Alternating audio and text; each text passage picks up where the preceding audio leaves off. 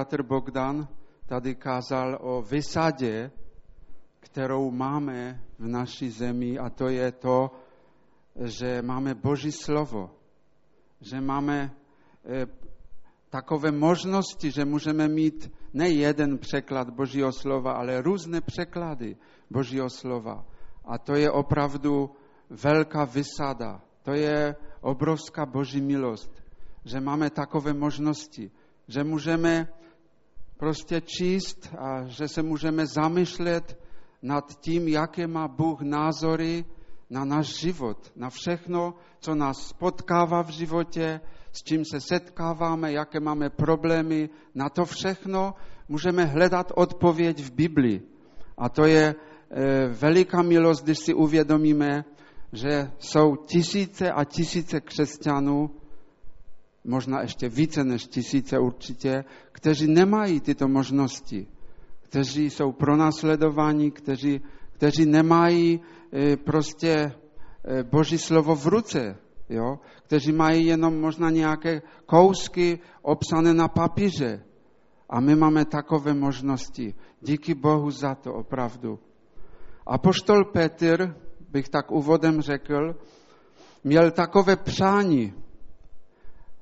Jedno, jedna z, jedno z mnohých, a to přání bylo: kež stále rostete v milosti a poznání našeho Pána a Spasitele Ježíše Krista, jemuž buď sláva nyní i na věčné časy.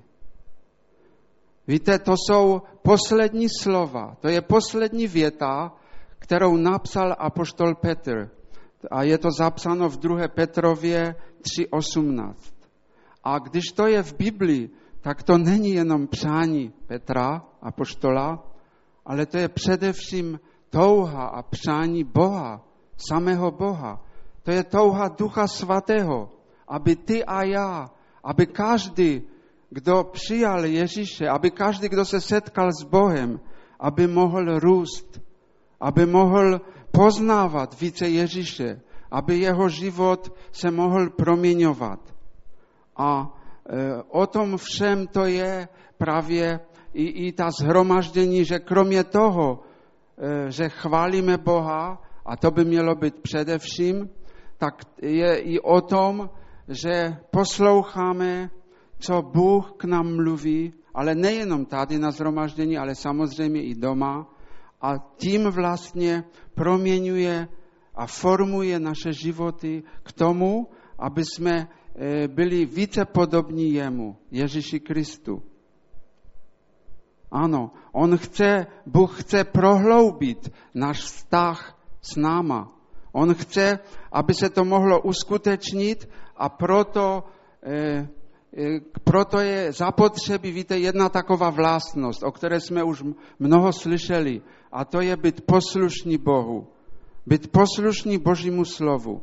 A o tom právě víceméně bude to dnešní oslovení.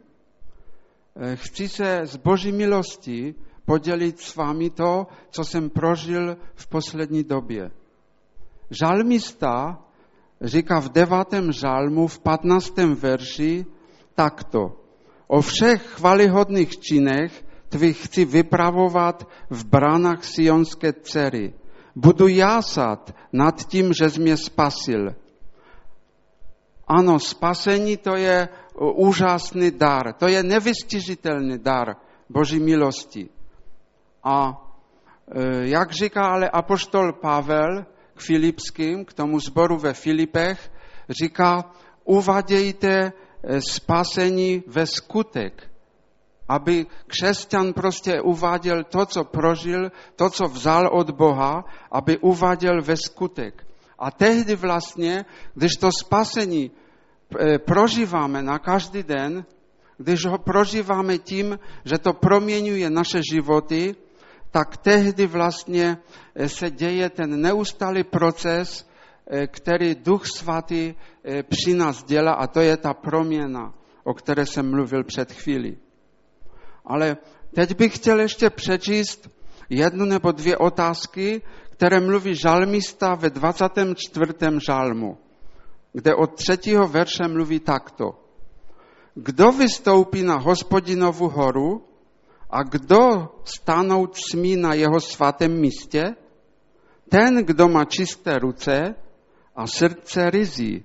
Ten, kdo nezneužije mou duši. Ten, kdo nepřisahá lstivě. Ten dojde požehnání od Hospodina, spravedlnosti od Boha, své spásy.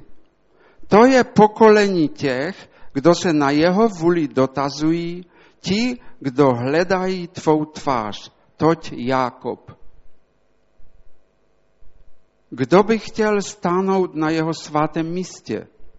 Možná to je taková divná až zbytečná otázka, by se dalo říct, protože si myslím, že každý, kdo se jenom trochu přiblížil k Bohu, kdo jenom trochu zakusil z té jeho dobroty, tak samozřejmě touží být v nebi. Touží být prostě stále s Bohem. Touží prožívat to, o čem mluví Bible. I když Bible nám jenom trochu poodhaluje, velmi málo poodhaluje z toho, co je připravené pro každého, kdo přijme Ježíše Krista. A to je právě úžasné, že, že můžeme že můžeme opravdu toužit a mít tu touhu, kterou nám Bůh dává do srdce, aby jsme se jemu více líbili. A on tam říká žalmista o nějakých vlastnostech, které se projevují v každodenním životě.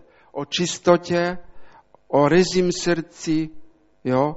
O tom, kdo nepřisahá lstivě, jako o nezneužívání jeho dobroty, jak tam říká, nezneužije mou duši. To jsou vlastnosti, které se projevují prostě na každý den, nebo měly by se projevovat na každý den v životě křesťana. A mluví také o pokolení těch, kdo se dotazují na jeho vůli. A pak tam je vyjmenovaný Jákob. Ano, ten boží služebník ze Starého zákona. A pojďme se trochu tedy blíže podívat na některé zkušenosti Jakoba. V té souvislosti právě těch otázek, kdo smí stanout prostě v Boží přítomnosti, kdo smí vejít do jeho blízkosti, kdo smí prožít věčnost s ním. Chtějme se zamýšlet nad tím, nad některými jeho příběhy Jakobovými, které on prožil ve svém životě a o kterých nám mluví Boží slovo. My známe, ti, kteří čtou Biblii, znají, už i děti na nedělní školce se učí ty příběhy, které on prožíval, o tom, jak prostě prodal Ezau, jeho starší bratr, prvorozenství, jo? A dále i potom o tom, jak vlastně přišla ta doba, když jejich otec Izák chce žehnat tomu nejstaršímu Ezauovi a jak Jakob byl navedený svou matkou vlastně a podvedl svého otce, jo, a obelstil ho. O, to, o tom známe všechno, protože i nedávno, myslím, u nás ve sboru bylo o tom čteno a kazáno, kdy bratr pastor kázal na toto téma. A vlastně vidíme, že, že se tam projevují takové nedobré vlastnosti Jakobovi, které se projevují, možná můžeme říct, v menší nebo větší míře v životě každého člověka, který neprožívá proměnu Boží ve svém životě. A e, přečteme si tedy, jak to potom bylo dál, po tom, co jsem řekl. Přečteme si, co se událo v životě Jakoba a budeme číst z Genesis první Mojžíšovi od dvacáté osmé kapitoly a budeme číst od desátého verše. Genesis dvacet osm deset. Tam je napsáno takto.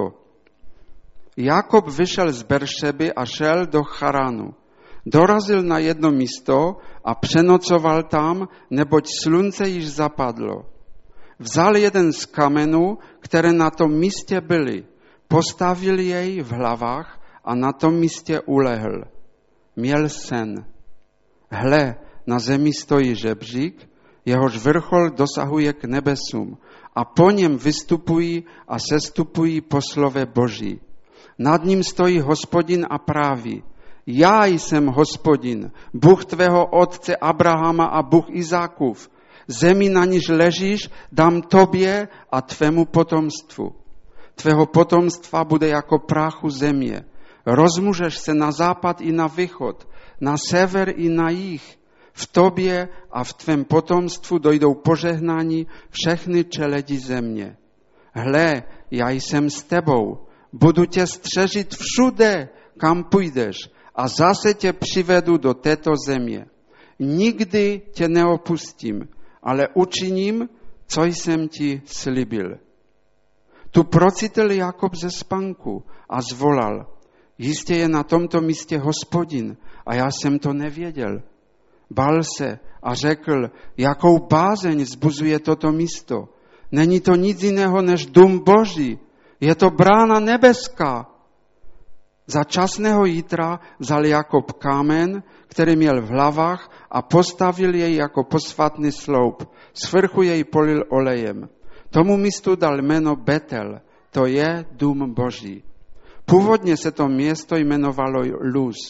Jakob se tu zavázal slibem: Bude-li Bůh se mnou, bude-li mě střežit na cestě, na níž jsem se vydal, dali mi chléb k jídlu a šat k odívání, a navratím-li se v pokoji do domu svého otce, bude mi Hospodin Bohem. Tento kámen, který jsem postavil jako posvatný sloup, stane se domem Božím. A ze všeho, co mi dáš, odvedu i poctivě desátky. Zatím tolik z Božího slova. I toto místo snad všichni křesťané znají dobře, protože i toto místo už malé děti slychávají na besídce. Ale my tady vidíme některé věci.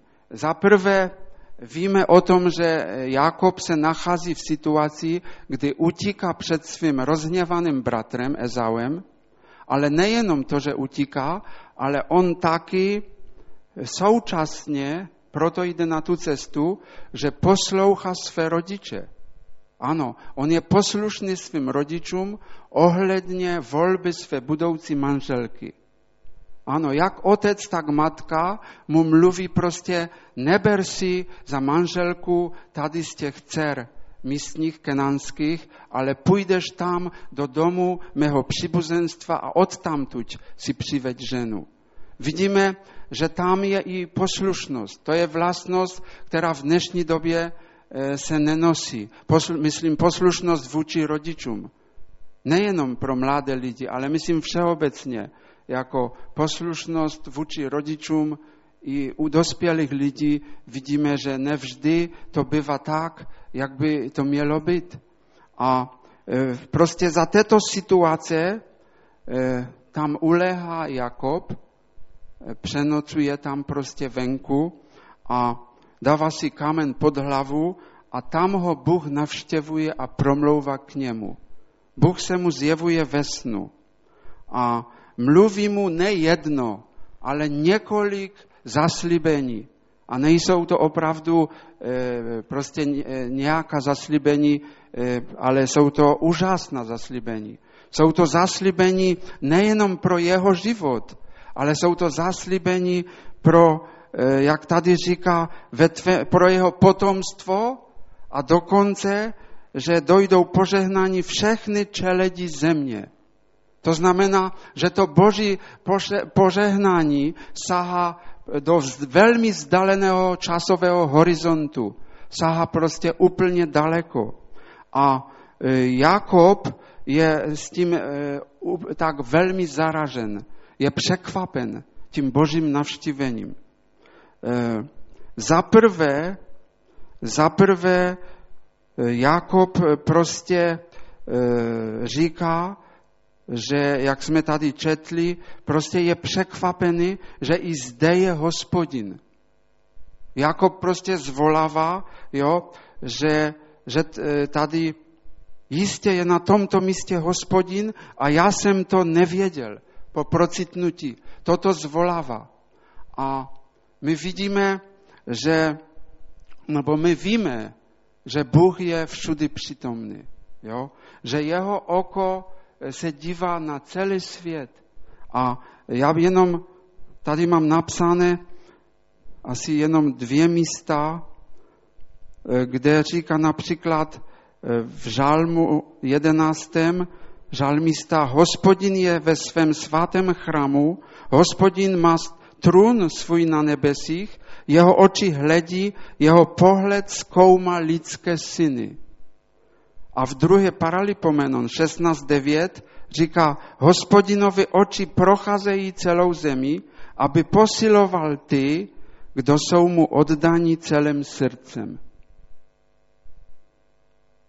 Procházejí Boží oči celou zemi a hledají, jo, lidi, kteří, kteří mu budou oddaní celým srdcem, aby je posiloval. To je úžasný, úžasný verš. Ano, a e, Bůh je všudy přítomný, ať si to uvědomujeme nebo ne. Jakob e, prostě v téhle době ještě si to neuvědomoval a byl s tím překvapen, ale byl i velmi povzbuzen právě těmi zaslíbeními, které obdržel od Boha.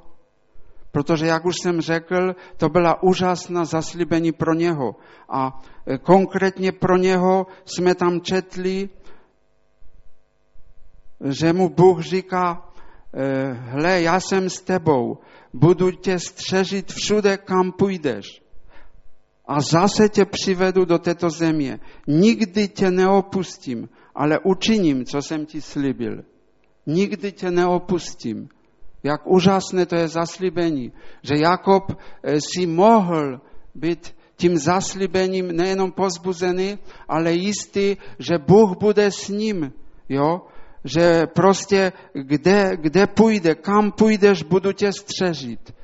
Jo? Bůh ho tak pozvedává v, tom, v té situaci, kdy jednak se zachoval velmi špatně těmi podvody a tím vším, co udělal, ale jednak, že na tom útěku ho Bůh připravuje a Bůh ho pozvedává prostě možná v tom strachu, ve kterém byl, když, když to všechno prožil. A my jsme tam četli, že My jsme tam prostě četli, že, že Jakob byl velmi natřen, jednak byl v takové bázni, ale na druhé straně byl natřen a hned prostě reagoval. Jo, na toto Boží zaslíbení, na, na to oslovení reagoval a, a říkal prostě, že bude-li Bůh se mnou, bude-li mě střežit, jo, na té cestě, na níž jsem se vydal, dali mi chleb, jídlu a šat k odívání a navrátím-li se v pokoji do domu svého otce, bude mi Hospodin Bohem.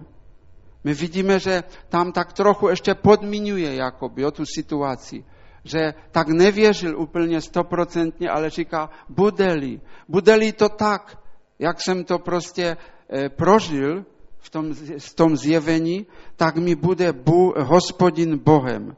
A dokonce nejenom tohle, ale dokonce tam říká o poctivém dávání desátku. A tady bych chtěl na okraj říct pro ty, kteří stále tvrdí, že desátky to je věc zákona, že to pochází ze zákona, aby jsme si uvědomili, že tenhle děj se udal pět set let před zákonem. pět set let před zákonem, který byl dán skrze Mojžíše, se udala tato historie. A tady Jakob, aniž slyšel, jo, od někoho, říká, poctivě ti budu dávat desátky. To jenom tak jsem chtěl říct na okraj. A taky tam v tom zjevení bylo, že byl žebřík až do nebe a po něm vystupovali a sestupovali poslové Boží anděle. Tam je zvláštní na tom to, že tam není, že tam je jakoby z lidského pohledu obrácené pořadí. Že ti anděle vystupovali, jsme četli, a pak sestupovali. Jo? To ukazuje, jakoby ti anděle šli ze země k Bohu a pak jako zpátky. A my máme napsané v Novém zákoně, v, v Židům, v epištole k Židům jedna čtrnáct, což není každý anděl jen duchem vyslaným k službě těm, kdo mají dojít spasení? Ano, jistě. Tam nám říká písatel o tom, že to jsou ti poslové, kteří jsou vysláni k službě těm, kdo mají dojít spasení.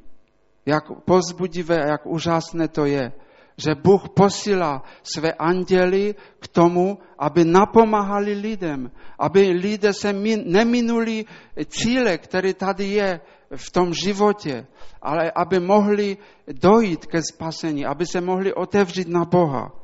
To, to nám ukazuje skutečně e, tu podstatu té služby andělů, že jsou napomocní v tom, aby každý člověk mohl e, dospět k tomu, že pozná smysl svého života.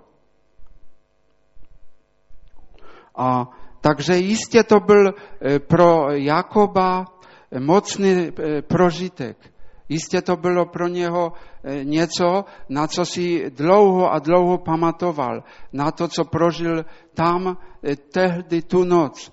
A my víme potom dál, že jak to dál probíhalo, jak prostě přišel tam k tomu svému strýci Labanovi a jak to tam, jak prostě byl taky podveden vlastně. Tady vidíme ten princip, že když on podváděl, tak byl taky podveden a jak dlouhá léta sloužil a on dvacet let sloužil u toho Labana. čtrnáct let za své dvě manželky a šest let ještě za dobytek. A vlastně prožíval určitě z jedné strany Boží požehnání, velké Boží požehnání, ale i takové prostě, bych řekl, lámání. Duch Svatý pracoval na jeho životě. A teď bych chtěl, aby jsme se podívali ještě na jeden příběh a ten bude takovým ústředním příběhem dnešního oslovení. A je to příběh, který se udal po více jak dvaceti letech po té události, kdy měl to zjevení ve snu. To znamená, To, bylo, to je zapsáno v třicáté páté kapitole taky Genesis. První Mojžíšova, třicátá pátá kapitola a budeme číst hned od prvního verše. A nad tím bychom se chtěli z Boží milosti trochu více zamyslet. Tam říká Boží slovo takto, Genesis třicet pět jedna. I řekl Bůh Jakobovi, vstaň a vystup do Betelu. Usaď se tam a udělej tam oltář Bohu, který se ti ukázal, když si prchal před svým bratrem Ezauem. Jakob tedy řekl svému domu i všem, kteří byli s ním, zbavte se cizích bohů, které máte mezi sebou. Očisťte se, převlekněte si šat, budeme putovat do Betelu. Chci tam udělat oltář Bohu, který mi odpověděl v den mého soužení a byl se mnou na cestě, kterou jsem šel.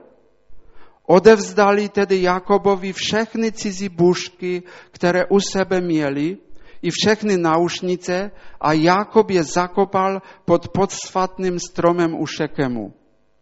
Potom tahli dál. Na okolní města padl děs Boží, proto Jakobovi syny nepronásledovali. Tak přišel Jakob i všechen lid, který byl s ním do Luzu, to je do Betelu, v zemi, v zemi Kenánské. Tam vybudoval oltář a vzýval na tom místě Boha Betelu, neboť se mu tam zjevil sám Bůh, když prchal před svým bratrem. Možná potolik. Vidíme tady v té události, že Bůh promlouvá k Jakobovi. Jak už jsem řekl, je to za nějaké údobí více než dvacet let potom, co byl na útěku a tady už se situace změnila a Bůh prostě navštivuje Jakoba a promlouvá a dává mu výzvu. dává mu výzvu a říká, vstaň a vystup do Betelu, usaď se tam a udělej tam oltář Bohu, který se ti ukázal, když si prchal před svým bratrem Ezauem. Nic víc mu neříká. Řekl mu jenom prostě, ať se seberou a ať jdou tam na to místo, kde prožil první oslovení, a ať tam prostě postaví oltář svému Bohu. A my, my vidíme, jak reagoval Jakob. On tady už neříká v této situaci, je, já jsem nevěděl, že tady je Bůh i na tomto místě. On už měl za těch dvacet několik let zkušenosti. A měl úžasné zkušenosti. On měl, to už bylo i potom, kdy měl tu pamatnou a zlomovou e, situaci pro jeho život, a to byla ta noc v Penuel u potoka Jabok, kde zápasil s Bohem a kde tak velmi toužil po požehnání Božím. Ano, kde zápasil s Bohem a kde, kde je psáno, že Bůh mu požehnal. A to, to už bylo potom. To znamená, že, že Jakob věděl prostě, co je Bůh. Jakob věděl, že Bůh je svatý. A on už, jak jsem říkal, měl své zkušenosti a on věděl, že nemůžou jít před Boha takoví, jací jsou. Jo? On reaguje na to jediným možným způsobem, a to tím, že říká celé rodině a všim, všim, celému svému služebnictvu, zbavte se cizích bohů, které máte mezi sebou. To byla prostě reakce na Boží oslovení. A u toho bych se chtěl trošku zastavit, protože si myslím, že to je jednak zvláštní v tom, že Jakob reagoval velmi správně a velmi dobře. A jednak v tom, že to je velmi důležité, že toto absolutně nepozbylo na aktuálnosti.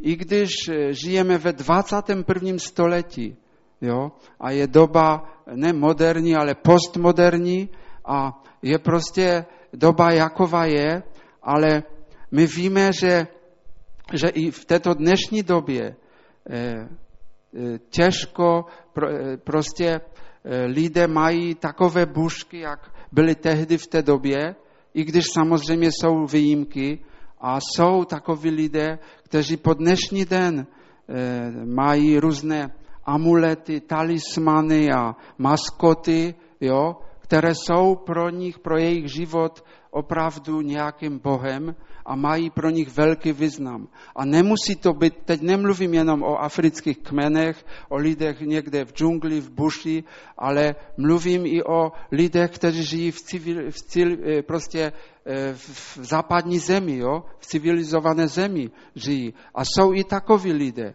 kteří si velmi, velmi zakladají, kteří lpí na takových věcech. Ale já si myslím, že možná to mezi křesťany by až nebyl takový problém. Ale já, já vím, že to nemůžeme brát jenom do téhle podoby. Jenom ty cizí bohy nemůžeme brát jenom do té podoby, která byla tehdy, v tehdejší době, do nějaké figurky. Že to nemůžeme brát jenom takhle, že když má někdo nějakou figurku Budhy na knihovně, Na, na knihovničce, tak řekne, no možná jsem to někde koupil na dovolené, tak když to mám dát pryč, tak to možná dám pryč. To není jenom o tom, zdaleka to není o tom. Protože cizím bohem vlastně je všechno to, čemu dáváme více místa než Bohu. Všechno to. A to je tak široká škala věcí, a nejenom věci, ale i různých pověr a já nevím, co všechno.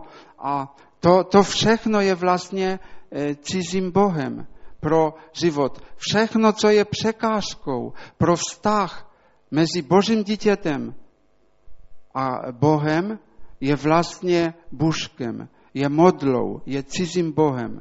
A tady jsme četli, že Jakob reaguje na to, zbavte se cizích bohů. A my jsme če- slyšeli minulou neděli v kazání, kdy bratr pastor Bohuš mluvil, že když v, Efe- v Efezu přišlo prostě Boží navštívení, když se lidé obraceli, tak to něco vypůsobilo. A byli tam lidé, kteří, kteří prostě provozovali magii a kteří měli knihy. A my jsme slyšeli, že lidé snesli tyto knihy, které měly cenu asi dvacet pět milionů korun a spalili je. To byla jasná proměna lidských životů. A já si myslím, že tady ne, to nemusí být až tak prostě manifestační, jak oni to udělali, jo? Ale to může být i něco malého.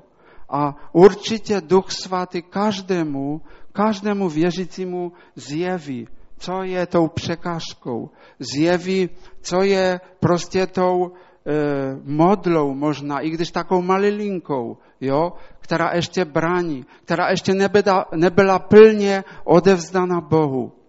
A my tady vidíme, e, že když Jakob to řekl celé té své početné rodině, tak my jsme četli, že oni to všechno přinesli. Všechno to, co měli, tak to přinesli a Jakob s tím udělal prostě konec, správný konec a je psáno, že to zakopal pod posvátným stromem u Šekemu. Oni to prostě ne, někde neprodali nebo nepohodili, ale znehodnotili to vlastně. A my vidíme na tom, že to, bylo, to byl takový krok, krok se odevzdání Bohu. Jakob prostě věděl, už byl v, ta, v takovém stádiu, jo, vztahu s Bohem, že věděl, že nemůžou e, jít před Boha prostě s, i s těmi věcmi. Je zvláštní, že on to věděl, že tam jsou ty cizí bohy a je zvláštní, že už dříve se nevypořádali.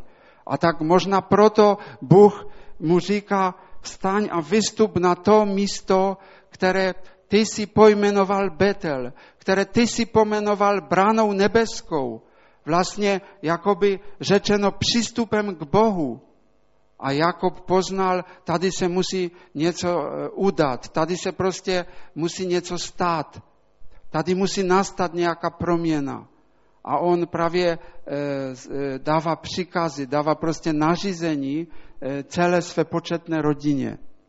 A tak právě vidíme, že oni tím, že to uposlechli, tak to, to, nebylo, to nebylo jednoduché. Já jsem si tak uvědomil, když jsem to četl, že to nebylo něco opravdu jednoduchého, protože ti lidé, kteří byli s Jakobem, oni v tom žili. Oni byli z takové kultury a z takového společenství, kde to bylo součástí jejich života. Jo? My čteme dvě nebo tři kapitoly předtím, kdy Laban, když ten strýc jeho Laban, u kterého Jakob sloužil, když zjistil, že se mu ztratili nějaké cenné bušky, jo? Ti, ti cizí bohové, když se mu ztratili, tak je honí daleko, prostě žene je a dohání je a usiluje prostě, aby je získal. To mělo pro nich obrovský význam. Jo?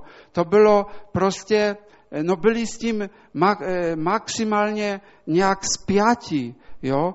A tak tež ale vlastně si uvědomujeme, že vlastně celá ta rodina pocházela od něho, od Labana, kterou on vlastně nabyl, jako ty manželky a, a to služebnictvo. Takže oni vlastně všichni v tom žili. Takže to nebylo jenom prostě tak, že by uslyšeli něco a hned to prostě přinesli. Ale to, to byl skutečně projev poslušnosti.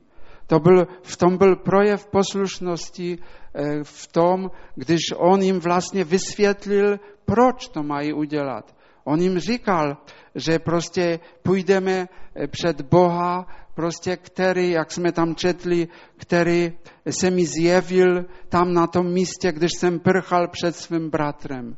On jim to prostě předkládá, tu situaci. A oni to prostě poslechli. A právě je to, je to velmi dobré, když, když prostě poslechneme Boží, naš, Boží radu, Boží nařízení. To přináší ovoce v našem životě. My jsme tam četli jenom takovou malinkou, úplně pár slov, nějakou zprávu, jo, v tom, a to bylo tam někde ke konci, že prostě už, jo, tady to je, v tom pátém verši, že když táhli dál, na okolní města padl děs Boží. Jiný překlad říká hruza Boží. Přišla na okolní národy, přišla hruza Boží, proto Jakobovi syny nepronásledovali. Že oni byli ve velkém nebezpečí. Oni provedli, ti synové dva, provedli od Jakoba ne, velmi nemoudrou věc a byli ve velkém hněvu a vyvraždili vlastně celé město. Vyvraždili celé město a jim hrozilo to, že by nějaký okolní národ přišel, početnější než oni, a oni by zahynuli. A Jakob si toho byl vědom a on se bál velmi. Ale my vidíme tady, že když vlastně dali to stranou, co nepřísluší Božím dětem, tak Bůh zareagoval. Bůh to způsobil, že padla hruza na okolní národy, aby nepronásledovali Jakobovu rodinu. V tom, v tom najednou vidíme Boží zaopatření, jo? Poslušnost ze strany Jakoba a jeho rodiny a Boží zaopatření, ochrana prostě e, pro, pro nich e, jako z, z, zajištěna ochrana ze strany Boha.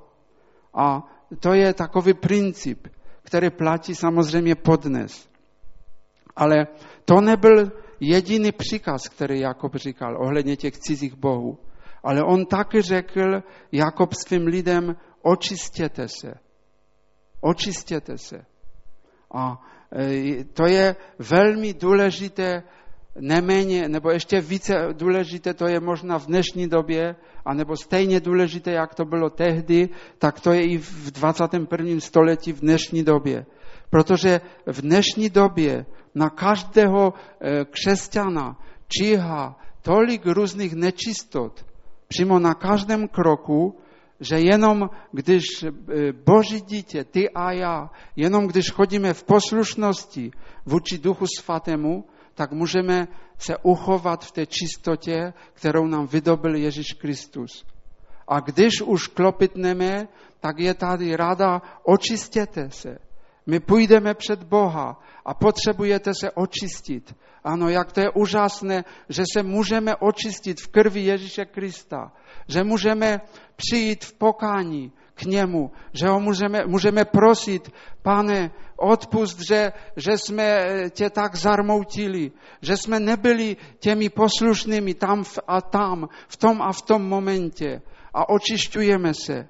Protože Jakob jim říká, očistěte se. A to mělo svůj význam, který byl neméně důležitý jako to odstranění těch cizích bohů. A my víme, v této souvislosti bych chtěl jenom podotknout, že my známe dobře to místo, když pan Ježíš přišel do chrámu, do domu Božího. Jo? Je tady paralela v tom, že Jakob nazval to místo dům Boží. Toho setkání, toho Betel, což znamená Betel je dům Boží. A my čteme v evangelích, že pan Ježíš přišel do Božího domu. A co udělal? My tam čteme, že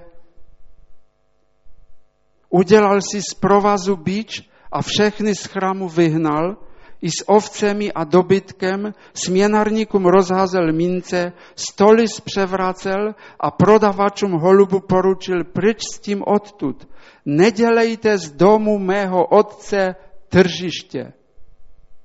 Pan Ježíš prostě byl tak rozhorlen ve svém duchu, že, že viděl, co se to děje s tím domem, s tím domem, který byl určený pro jiný účel. Ale my si musíme trochu uvědomit to, co jsem kdysi možná tak neviděl, že to, co tam bylo v tom chrámu, to mělo sloužit jakoby, podotýkám jakoby, k dobrému účelu. To mělo napomoct k obětování. Jo? Ty zvířata jo, které tam byly. To mělo napomoct, to mělo jakoby usnadnit, jo, nebo urychlit, nebo usnadnit těm všem, kteří přišli obětovat, že to měli po ruce. A ty peníze na směnu, ano, aby nemuseli prostě, že to měli hned po ruce, jo.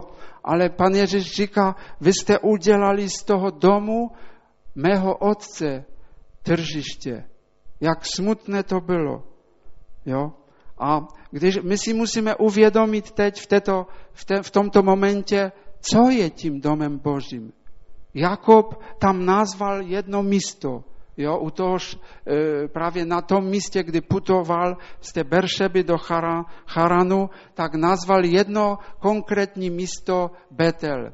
A bylo to zřejmě blízko města, které se jmenovalo Luz, a potom to město Luz bylo přejmenováno, celé město na jméno Betel po dobytí Jozuem. Ale e, my si musíme uvědomit, že tím domem Božím je především církev, celá církev, celé, celé, celé Kristovo tělo, ale ještě více tím domem Božím je každý jeden křesťan. Každý jeden z nás je tím domem Božím. A apoštol Petr třeba píše, že my jsme živými kameny, z nich se staví duchovní dům. A ještě konkrétněji to vyjadřuje písatel k Židům tři šest. Tam k Židům tři šest je řečeno, Kristus však jako syn je nad celým Božím domem a tímto Božím domem jsme my, pokud si až do konce zachováme smělou jistotu a radostnou naději. Ano, každý, kdo přijímá Ježíše, je tím domem Božím. A e, pan Ježíš to ještě více tak prostě ještě více vysvětluje, kde říká v Evangelium Jana čtrnáct dvacet tři, kde říká, kdo mě miluje, bude zachovávat mé slovo a můj otec ho bude milovat. Přijdeme k němu a učiníme si u něho příbytek. Tady vidíme na tom, že říká pan Ježíš, ano, my s otcem přijdeme. Ano, a vlastně v Duchu Svatém se to stalo. Ano, že Bůh přebývá v nás a On nechce, On nechce, aby ten náš Boží dům, to naše nitro, aby bylo tržištěm. Víte, když jsem si uvědomil to slovo tržiště, my to známe, ale možná ti, kteří byli někde na dovolené, na Blízkém východě nebo v jižních zemích, jo, kde je to tržiště takové to typické tam pro nich, tak tam se obvykle smlouva, tam se smlouvalo o ceny, tam se prostě projednávalo prostě o cenách, jo? Za jakou cenu a smlouvalo se. Jo? A vlastně tak mi přišlo k tomu takové přirovnání, že někdy Satan, náš nepřítel, nám vloudí nějakou myšlenku a chce nás prostě chytit, že tak řeknu, jo, aby jsme smlouvali ohledně naší čistoty. Jo, aby jsme prostě, že najednou přijímáme něco, co, co Boha zarmucuje, že možná začneme přemýšlet o tom, můžu si ještě to dovolit a můžu možná tamto a možná, možná snad můžu, když to vidím, že ta, tato sestra to dělá, tak proč bych to nemohla dělat já? A tento bratr mluví taková slav, slova a je tak váženým bratrem, tak to bych možná snad, to není tak zle se mnou, když mi ujal ten jazyk včera nebo dnes. Jo? A smlouváme ve svém nitru. Jo? Ale Ježíš říká, že dům Boží není tržištěm, že dům Boží je domem modlitby. Že dům Boží je prostě místem, kde chce přebývat Bůh. A proto, říká Jakob, odstraňte cizí bohy, očistěte se. Proto to říká Jakob. A tak to ke mně opravdu promlouvalo, jako že, že i když oni chtěli vlastně, ti vůdci toho národa, jo, ti, ti kně, kněží v tom národě chtěli jakoby napomoct té situaci v tom chrámu, ale přitom ho zaneřadili úplně, e, totálně zaneřadili chrám. jako. Oni chtěli napomoc, ale přitom výsledek byl úplně, ale úplně opačný. A udělali tržiště a na jiném místě říká pan Ježíš, že jste udělali z toho doupě lupičů. Dokonce až tak tvrdá slova. Jako. Takže vidíme, jak, jak důležité je, protože ten chrám i tehdy, i v téhle době byl především pro hledání Boží tváře. Především k tomu, aby člověk mohl být povzbuzen, aby člověk, který byl zarmoucen nebo zatížen hříchama a čímkoliv, tak ano, skrze ty oběti byl očištěn, ale aby byl povzbuzen, aby mohl hledat prostě Boží tvář. A my to tak krásně vidíme u té Anny, u té Hany, jo, která je psaná, která se modlila za to dítě, jak potom jí Pán dal Samuele. Ano, tam to vidíme krásně, ten princip, že ona v tom chrámu hledala Boha především. Pro ní nebylo nic, její nitro, její nitro bylo prostě úplně, že bych řekl, bolestné. Prostě byla v depresi, ve velké depresi a ona hledala v chrámu Boha a Bůh se jí dal zjevit. Dokonce ani velekněz to nepoznal, ten její stav, v jakém ona je, ale Bůh ji odpověděl. A Bůh se jí přiznal. A vlastně my v našem nitru taktéž můžeme vylévat. My můžeme vylévat v tom domě Božím, v tom našem nitru. Všechno to, co máme. Bůh nám rozumí. Bůh si všímá všech detailů našeho života. Ano. A je to skutečně tak důležité, aby byl čistý ten dům. Teď bych možná řekl jeden takový příběh, který jsem kdysi tady slyšel u nás ve sboru. Možná jste ho slyšeli, ale nevadí, uslyšíte, uslyšíte ho ještě jednou, který ke mně promlouval. Byl to příběh, který se udal někdy v minulosti a vypráví o jednom lovci, který šel lovit hranostaje. hranostaje. Možná, nevím, jestli znáte, to je takové zvíře, které málo kdo možná zná, ale ve školách se to učí a oni někdy bývají i bílé, jako, i když to málo kdo ví taky. A když má bílou kožešinu toto zvířátko, tak je velmi cenné. Jo? To je nejcennější a už ve středověku králové a vládci z, tohoto, z této kožešiny si dělali ozdoby. A Tento, tento prostě lovec byl na nějakém území, kde věděl, že se vyskytují, vyskytují tato, toto zvířátko. A on prostě si najal jednoho místního průvodce, který byl velmi obeznámen s přírodou a se zvířaty. A oni teď šli hledat, prostě aby ulovili toho hranostaje.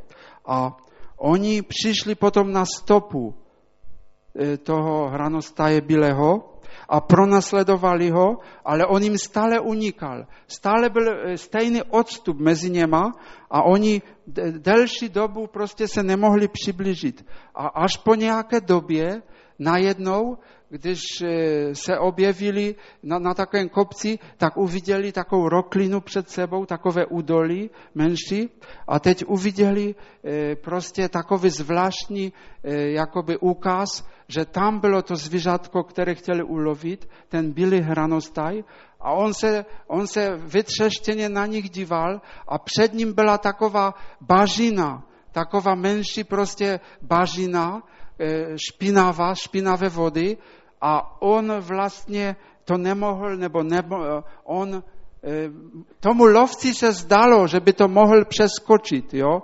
A on se ptal toho domorodce, a proč, proč, proč on neutíká před náma? A ten domorodec říká, protože on se bojí, že si zašpiní tu kožešinu. On si bojí prostě, jo, že, že si zašpiní, tak raději prostě se třese a raději se nechá ulovit. Jo? Možná vám je ten příběh ke smíchu, ale to skutečně není ke smíchu, když si to obratíme do té duchovní roviny. Když si to obratíme, jo, že e, vlastně e, tomu malému zvířátku šlo o to nějak instinktivně, aby prostě si uchoval e, tu, tu čistotu té kožešiny, a o co má jít nám, aby jsme si uchovali čistotu, jo, našeho toho domu Božího, našeho nitra. To tak ke mně promlouvalo, když jsem slyšel tento příběh. A my vlastně čteme i v Biblii právě o tom, o té čistotě, kde, kde například apoštol Petr říká ve druhém listu tři třináct, podle jeho slibu čekáme nové nebe a novou zemi, ve kterých přebývá spravedlnost. Proto, milovaní, očekáváte-li takové věci, snažte se, abyste byli čistí a bez poskvrny a mohli ten den očekávat bez strachu před Božím soudem. Tady jasně říká Boží slovo o tom, snažte se, abyste byli čistí a bez poskvrny. My víme, že, že člověk nemá tu sílu na to, ale Bůh ji dává, Duch Svatý ji dává. Tak jak tehdy měla celé to příbuzenstvo, celá ta rodina Jakobova měla tu sílu, aby vyplnila to, co jim Jakob řekl, tak daleko víc Duch Svatý dneska může dát tobě i mně sílu k tomu, aby jsme chodili v čistotě, aby jsme se mu líbili. A poslední, třetí nařízení bylo, převlečte si šaty. To taky tam bylo, co řekl Jakob celé své široké rodině. A my víme, co to znamená. Samozřejmě nejedná se tady o nějaké převlékání. Jo? To ani nemusím snad se zmiňovat o tom, když lidé říkají, když lidé uslyší, jo, o převlékání, tak se jim hned prostě možná připomene to, že se říká, že někteří lidé si převlékají kabát. Ano, že jsou tak pokrytečtí, že podle situace se zachovávají. Jo? Je taková situace, tak jsou za tou situací. Změní se situace, tak rychle převlekají kabát. Ale tady není o tom řeč. Tady je řeč o našem oděvu, ale samozřejmě ne o tom fyzickém, co máme na sobě, ale o tom duchovním oděvu. O tom duchovním oděvu je tady především pro nás, novozákonní křesťané, řeč. A my víme, že Pan Ježíš nám nabízí a dal nám královské šaty, jo, ve kterých můžeme chodit a ve kterých chodí jeho děti. A e, my čteme u Izajáše v šedesáté čtvrté kapitole, v pátém verši, jako nečistí jsme byli všichni, všechna naše spravedlnost jako poskvrněný šat. Tady čteme o poskvrněném šatu. Někteří lidé si myslí totiž, že svými skutky se můžou zalíbit Bohu. Ale není tomu tak. Všechna spravedlnost lidská je jako poskvrněný, ohavný, jak říká jiný překlad, ohavný oděv, poskvrněný šat. Bohu se nemůže nic líbit, co je z nás, ale jenom to, co máme od něho, jenom to, co přijímáme od něho. A e, u Izajáše taky v šedesát jedna deset je ten krásný verš, který známý, který říká, velmi se veselím z Hospodina, má duše jasa k chvále mého Boha, neboť mě oděl rouchem spásy, zahalil mě pláštěm spravedlnosti, jako ženicha, jenž si jako kněz čelenku bere a jako nevěstu, která se krášlí svými šperky. My vidíme, že tady Izajáš sedm set let před narozením Ježíše Krista mluví o tom, že přijde, jo, že přijde doba, kdy bude moct si každý přio, přiodit, jo, může být přioděný tím, ozdobený, jak tady říká, jako ozdoba, jo, před Bohem, tím, co Ježíš dává skrze svou oběť. A to je to, to je to úžasné, že Ježíš nám na Golgatě vydobil tento oděv. A my teď ale na každý den máme v něm chodit. Jo? A my čteme Kazatel Šalamounovi devět osm takovou kratičkou větu, a tam je napsáno, tvé šaty, ať jsou v každé době bílé, a tvá hlava, ať nepostrádá vonný olej. Tvé šaty, ať jsou v každé době bílé. Tady vidíme, že to není jenom, že teď, anebo v neděli budeme prostě se tak nějak před Bohem, jo? Budeme vědět, že jsme Boží děti. A ty v další dny jako už nebudeme pamatovat, jo? Ale tady říká v každé době, ať je ten oděv královský, který Ježíš nám vydobil, ať je stále bílý. On ho vybělil svou krví a to je úžasné. Ještě bych chtěl připomenout, že tady to známé slovo, které tady už bylo víckrát citováno v poslední době, Římanům dvanáct jedna. A to mluví, vybízím vás, bratři, pro Boží milosrdenství, abyste sami sebe přinašeli jako živou, svatou Bohu milou oběť. To ať je vaše práva bohoslužba. Tady mluví, že vlastně naše životy jsou tou oběti Bohu. My jsme tam četli, že Jakob vystavěl oltář na tom místě, aby obětoval Bohu. Ale my vlastně obětujeme tím, že, že jsme poslušní Bohu, že posloucháme Boha, že nasledujeme Boha. A to je vlastně ta novozákonní, ta živá, svatá oběť, Bohu milá. Víc Bůh nechce po nás. To je to nejmilejší pro Boha. A on říká taky k Židům třináct patnáct, přinašejme tedy skrze Ježíše stále oběť chvály Bohu. Naše rty nechť vyznavají jeho jméno. Ano, tam mluví o oběti chvál, o oběti díku vzdávání, o oběti vlastně, když jsme vděční Bohu za to, co máme. Já myslím, když si porovnáme, v jakých podmínkách žijeme a porovnáme si to s jinými lidmi, s jinými národy, jo, tak by měla pryštit chvála z našich srdcí. By mělo prostě naše srdce být plné vděčnosti. Jo. A když jsme tam četli tu výzvu, pojďme do Betelu, tak to samozřejmě neznamená, aby jsme chodili na nějaké zvláštní místo. Jo? Protože to už neplatí. My nemusíme jít na, na nějaké zvláštní místa. My nemusíme cestovat, jo, na nějaké poutě. Protože my jsme dneska právě tam četli, že jeho oči jsou všude.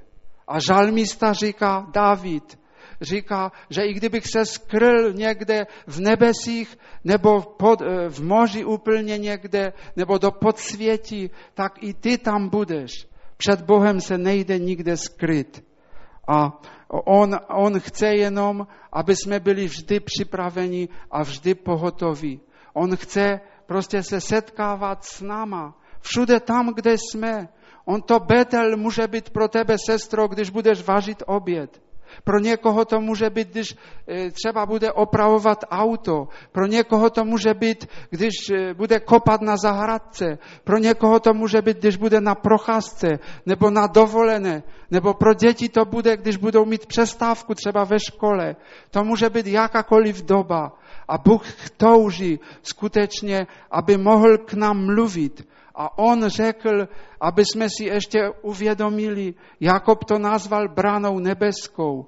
A my víme, že pan Ježíš řekl, já jsem dveře. On je tou branou. On řekl, já jsem dveře. Kdo vejde skrze mne, bude zachráněn. Bude vcházet i vycházet a nalezne pastvu.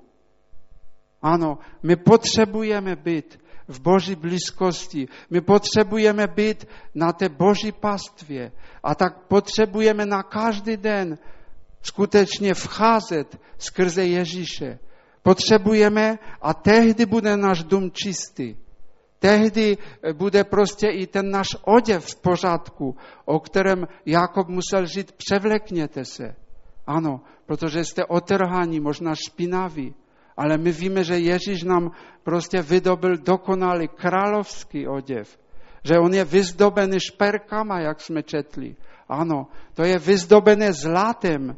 Zlatem, o kterém mluví žalm čtyřicátý pátý. Zlatem protkané, což mluví o víře. Ježíš nám dává víru, která může nás pozvedávat a přenášet i přes těžké různé situace. Ano, ale on taky mluví i o tom Boží slovo, A v tom žalmu dvacátém čtvrtém, který jsem četl na úvod, tam mluví taky něco o tom, že brány zvedněte vyše sva nad práží, vyše se zvedněte vchody věčné, ať může vejít král slávy. Kdo to je král slávy? Hospodin, mocný bohatyr, hospodin, bohatyr v boji. Brány zvedněte vyše sva nad práží, vyše je zvedněte, vchody věčné, ať může vejít král slávy. Kdo to je král slávy? Hospodin zástupů, on je král slávy. Když v Biblii je něco opakováno vícekrát, tak to má velký význam. A tady, tady to opakuje žalmista. Tady to opakuje. Tady mluví naše srdce, až se pozvednou, aby opravdu Ježíš mohl vejít do našich srdcí. Aby ten král slavy mohl královat. A on chce, on chce právě, aby prostě jsme mohli prožívat to, co on nám dal. A to je ten vztah s ním. Víte, ještě bych řekl, stala se taková kratička epizoda, slyšel jsem kdysi v minulosti v jedné rodině, že přišla, přišla návštěva, přišel věřící bratr do jedné rodiny a v této rodině byla čtyřletá holčička. A ona první, jak uviděla toho bratra, tak mu říká, oslovila ho, toho příchozího bratra, a říká mu, strejdo, těšíš se na nebe? Já se tak hodně na to těším. A on byl překvapený. On byl opravdu překvapený, že tato čtyřletá holčička, jo, ho oslovila, jako by ho takhle pozdravila. Jo, to ho oslovilo. Ano, Ježíš touží, aby každý, kdo přijal, aby každý, kdo jmenuje jeho jméno, aby mohl prožívat jeho radost. Aby mohl prožívat prostě jeho pokoj. On řekl, on řekl a modlil se za to. On, on se modlí, pan Ježíš, v té velekněžské modlitbě. Otče, chci, aby také ti, které jsi mi dal, byli se mnou tam, kde jsem já. Ať hledí na mou slavu, kterou jsi mi dal, neboť jsi mě miloval již před založením světa. Ano, on skutečně touží, pan Ježíš, aby ta radost v Bohu byla naší silou, protože to mluví Bible. Radost v něm.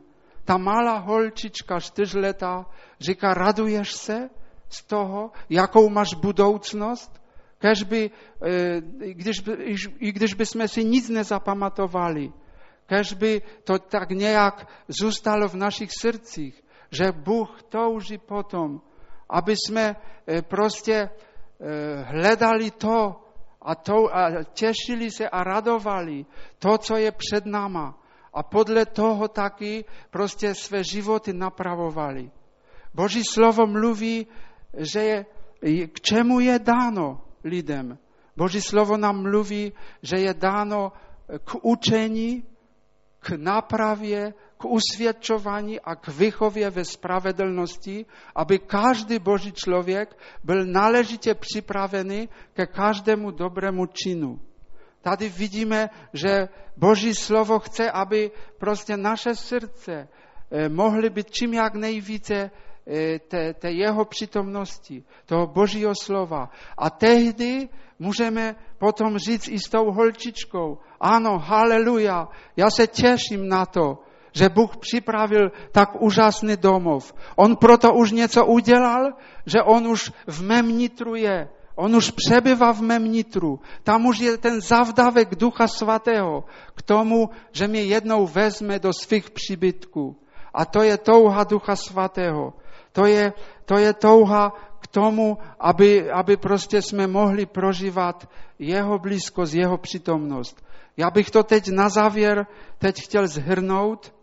To všechno, co jsme, co jsme mluvili, že především jsme slyšeli dneska o tom, že Jakob zareagoval na Boží výzvu a ta, to zareagování vypůsobilo že i jeho okolí, jeho celá rodina prostě reagovala na tu Boží výzvu.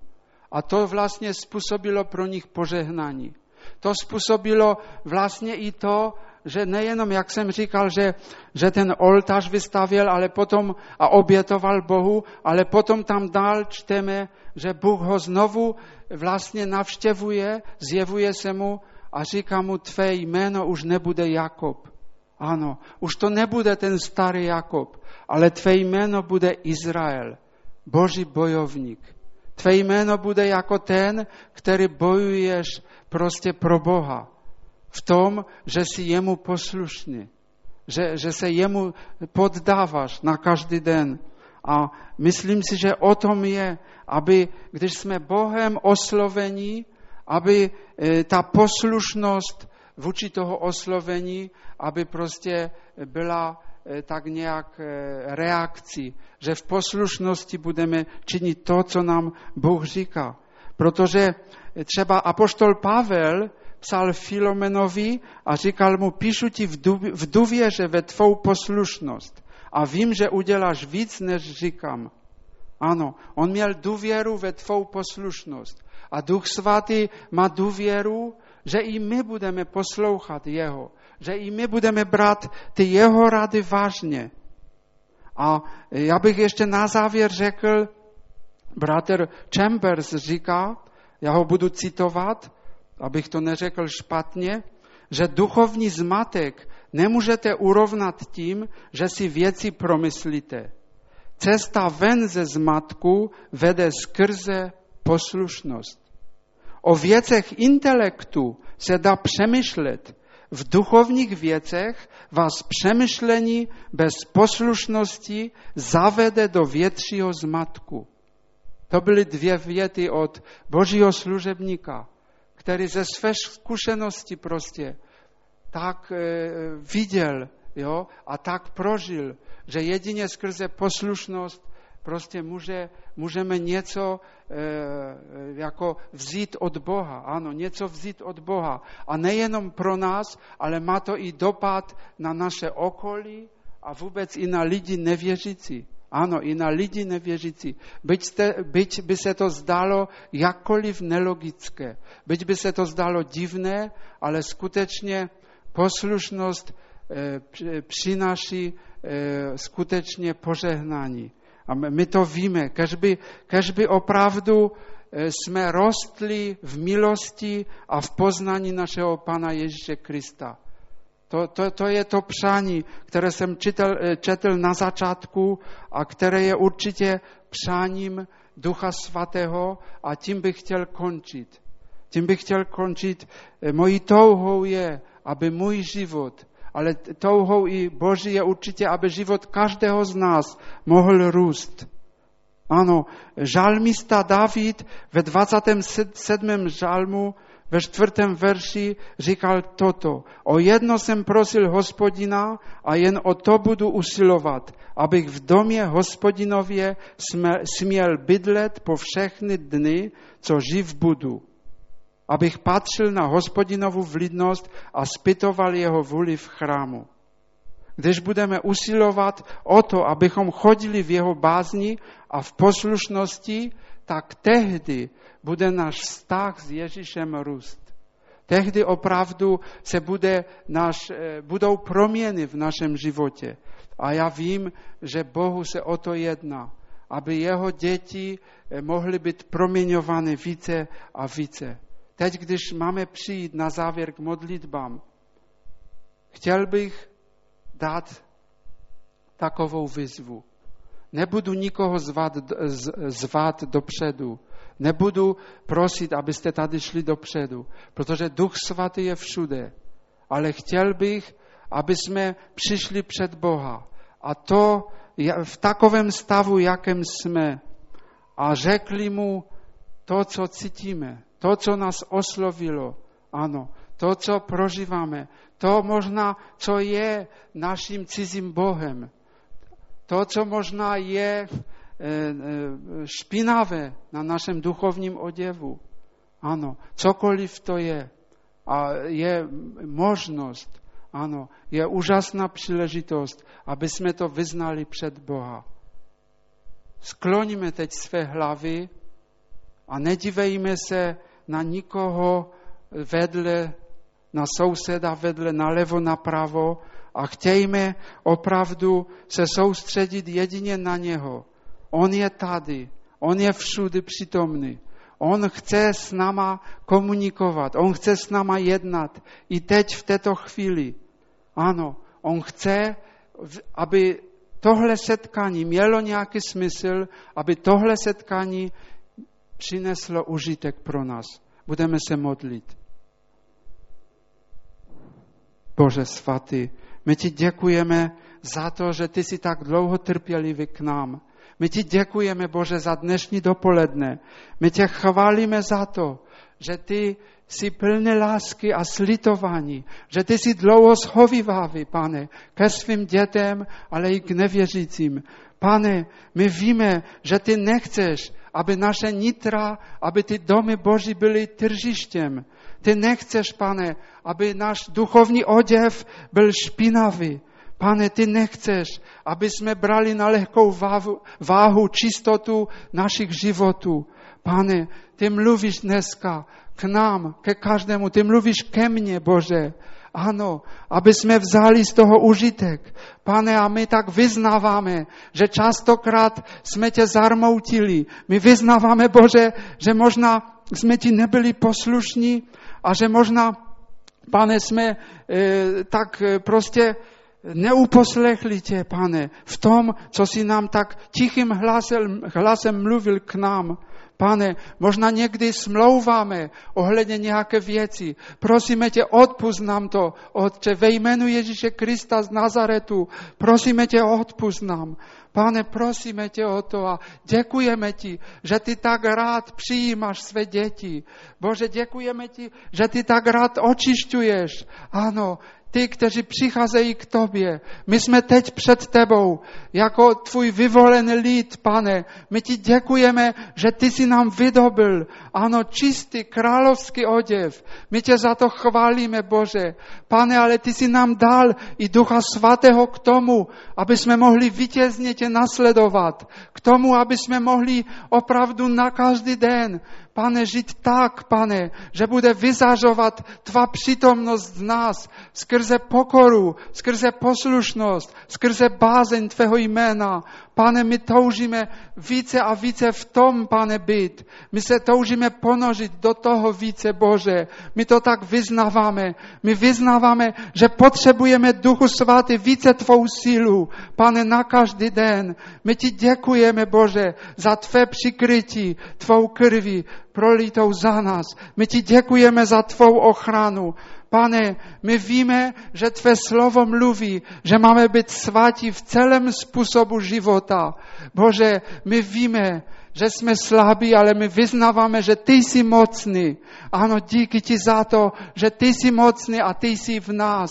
A za to tě chválíme, za to tě velebíme, Pane, že můžeme jít v moci tvého slova, v moci toho pokrmu, Pane, do příštích dnů, do školy, do práce, všude tam. Pane, a ty to, co jsi řekl Jakobovi, to platí ještě více pro nás, že jsi řekl, já budu s tebou, já tě budu střežit, já tě budu provázet. Ano, neboj se, já ti děkuji za to, Bože. O Bože, my chceme tě hledat, my chceme zpytovat tvou vůli, jak se modlil David. Pane, my ti děkujeme za ty možnosti, které máme a chválíme tě, Bože, za dnešní navštívení. Díky ti za všechno. Chvála ti, buď tvé jméno vyvyšeno. Haleluja, amen. Amen.